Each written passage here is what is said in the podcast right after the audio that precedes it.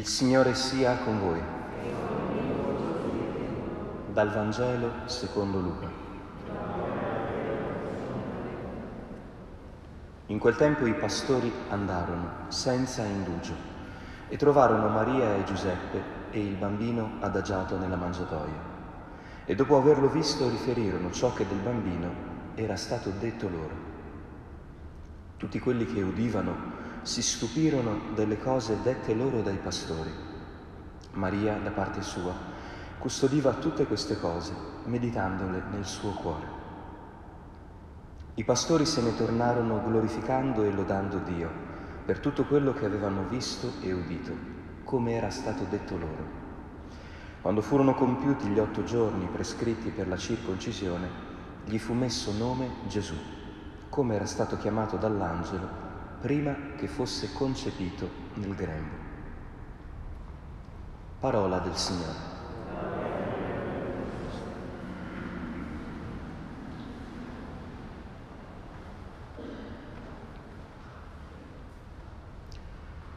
L'inizio di un tempo nuovo, di qualsiasi tempo, non solo di un anno civile, è sempre un momento in cui accarezziamo la speranza che le cose possano rifiorire, possano andare meglio.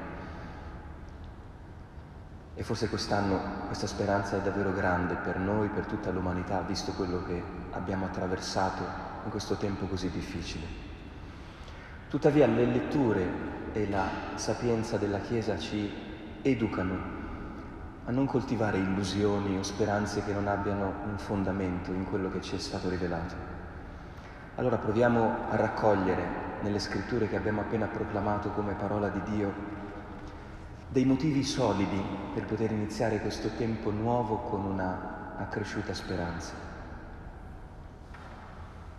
La liturgia del primo dell'anno inizia con questa benedizione che Mosè e Aronne rivolgono al popolo di Israele.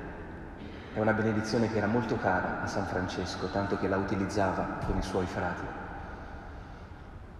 Così benedirete gli israeliti, direte loro, ti benedica il Signore e ti custodisca.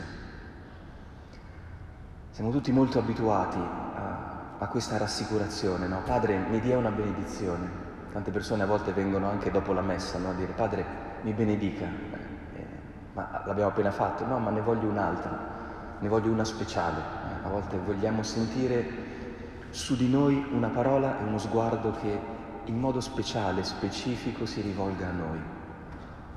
Ebbene, cosa possiamo aspettarci quando Dio ci benedice, quando il sacerdote impartisce una benedizione nel momento liturgico?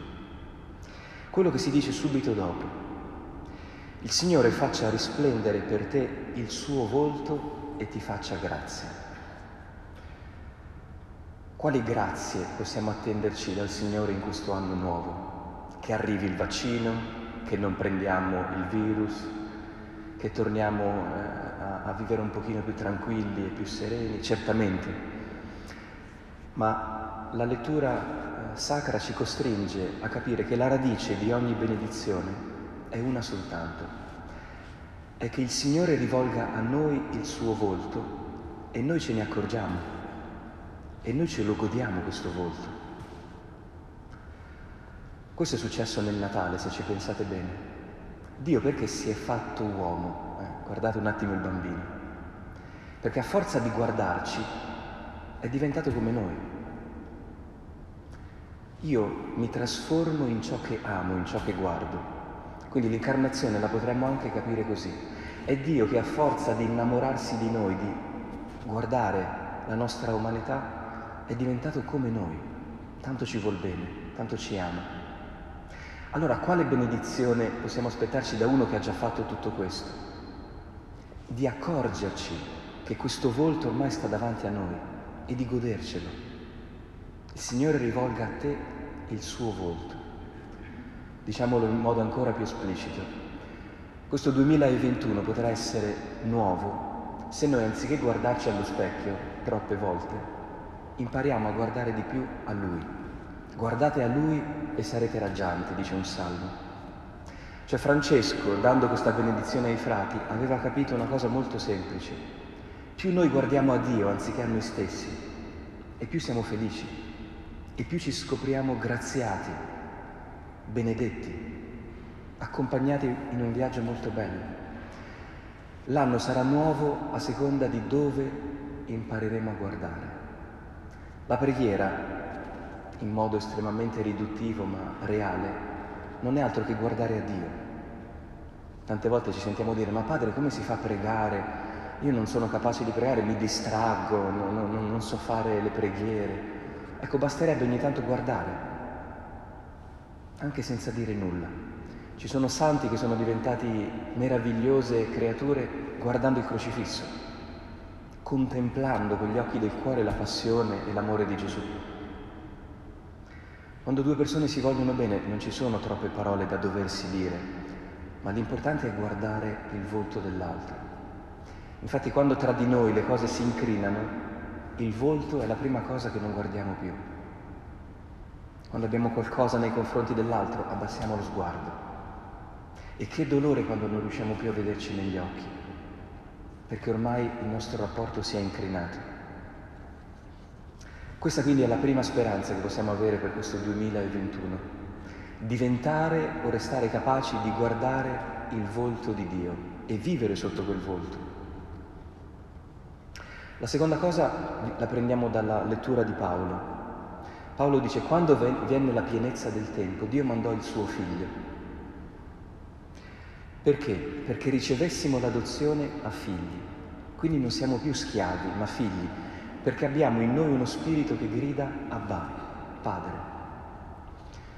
Se guardiamo il volto di Dio in Cristo, ci deve succedere una cosa prima di morire, che noi figli lo diventiamo davvero, non solo formalmente. Nel battesimo no, ci hanno detto che eravamo figli di Dio, e va bene, nella carta d'identità del regno di Dio c'è già scritto questa cosa. L'importante è che noi ce ne appropriamo, cioè che noi ci prendiamo la libertà di vivere non da schiavi, ma da uomini e donne libere. Che significa? Che le cose non le facciamo per forza, per sforzo, per far contenti gli altri, perché si deve fare così, ma perché da dentro sentiamo una forza che ci spinge ad andare nella direzione del bene e non del male. È questa voce che dice, figlio mio, vieni, vieni verso il regno, sono tuo padre. Questo significa sentire un grido dentro di noi che dice, Abba, padre, che noi ormai ci misuriamo con Dio, non con quello che si aspettano gli altri da noi. E fa sorridere vedere fino a che punto abbiamo estremizzato questa autonomia nel nostro mondo, no? al punto che adesso ci chiediamo ma il vaccino lo dobbiamo fare o non lo dobbiamo fare? Io sono libero, faccio quello che voglio. Sono 50 anni ormai che siamo immersi in una cultura che ruota tutta attorno a la vita è mia e faccio quello che voglio io. Un cristiano come ragiona? Guarda Dio e dice, Padre, cosa facciamo? Questo passo lo dobbiamo fare? Eh sì, lo dobbiamo fare insieme a tutti gli altri. Facciamolo senza più bisogno di affermarsi sopra gli altri o rispetto agli altri. Un figlio è libero, vive le cose con semplicità. L'avete mai visto un bambino rimanere a pensare ore e ore per prendere una scelta? No, perché un bambino vive in contatto con il suo bisogno, col suo desiderio. Non deve far felici i genitori, piange tranquillamente se c'è da piangere, grida se c'è da gridare e ride quando c'è da ridere. Infatti l'ultima cosa che potremmo augurarci per questo 2021 è quello che si dice nel Vangelo. I pastori vanno alla grotta di Betlemme, vedono il bambino e si dice che raccontarono ai presenti tutto quello che era stato detto loro dagli angeli, da Dio. E poi si dice così, tutti quelli che udivano si stupirono delle cose dette loro dai pastori. E chi erano quelli che udivano? Giuseppe e Maria non si parla d'altri. Quindi Maria e Giuseppe, e che già ne sapevano tanto di quel bambino, quando arrivano i pastori si stupiscono di sentire ancora parlare di Gesù, di avere conferme che davvero Gesù è un figlio venuto dal cielo. Ecco l'ultima cosa che dovremmo augurarci, se le cose che abbiamo detto prima potranno essere vere, è di iniziare questo anno con una rinnovata capacità di sorprenderci, non di ricominciare annoiati e stanchi come se la vita l'avessimo già capita. È lo stupore che ci apre alla benedizione e alla grazia e alle promesse di Dio. Questo anche vuol dire vivere da figli. Ricorderemo tutti quando da piccoli volevamo scoprire quale regalo ci avrebbe portato il Natale. E allora passavamo giorni così a, a guardare, ad attendere. E poi che bello quando aprivamo un regalo che era stato pensato per noi e magari era proprio quello che avevamo immaginato. O a volte era ancora più bello. Avevamo immaginato una cosa piccola e ci è stata donata una cosa ancora più grande. Ecco, quello spirito che avevamo da piccoli è una conquista che dobbiamo fare anche da adulti. Continuare a coltivare la sorpresa, lo stupore, non invecchiare, non morire dentro, non rassegnarci all'idea che ormai abbiamo capito che non mi verrà donato più niente perché questa è la morte interiore, che invece non deve avvenire in un figlio di Dio, perché c'è qualcosa che grida più forte della rassegnazione in noi. È Abba, Padre, è la speranza, se non altro, che anche se la vita non mi darà più grandi regali, sono sicuro che l'eternità mi darà un regalo bellissimo, il Padre, il Regno, gli altri come fratelli e sorelle. E non mi sembra proprio una cosa piccola. Allora fratelli e sorelle, lasciamo che questo 2021 inizi, che benedica noi, le nostre famiglie, i nostri cari, i nostri ammalati, che ci aiuti a diventare sempre di più figli di Dio, cioè uomini e donne che vivono con una profonda libertà interiore la loro vita e che sono capaci di stupirsi per quello che il Signore ancora vuole donarci.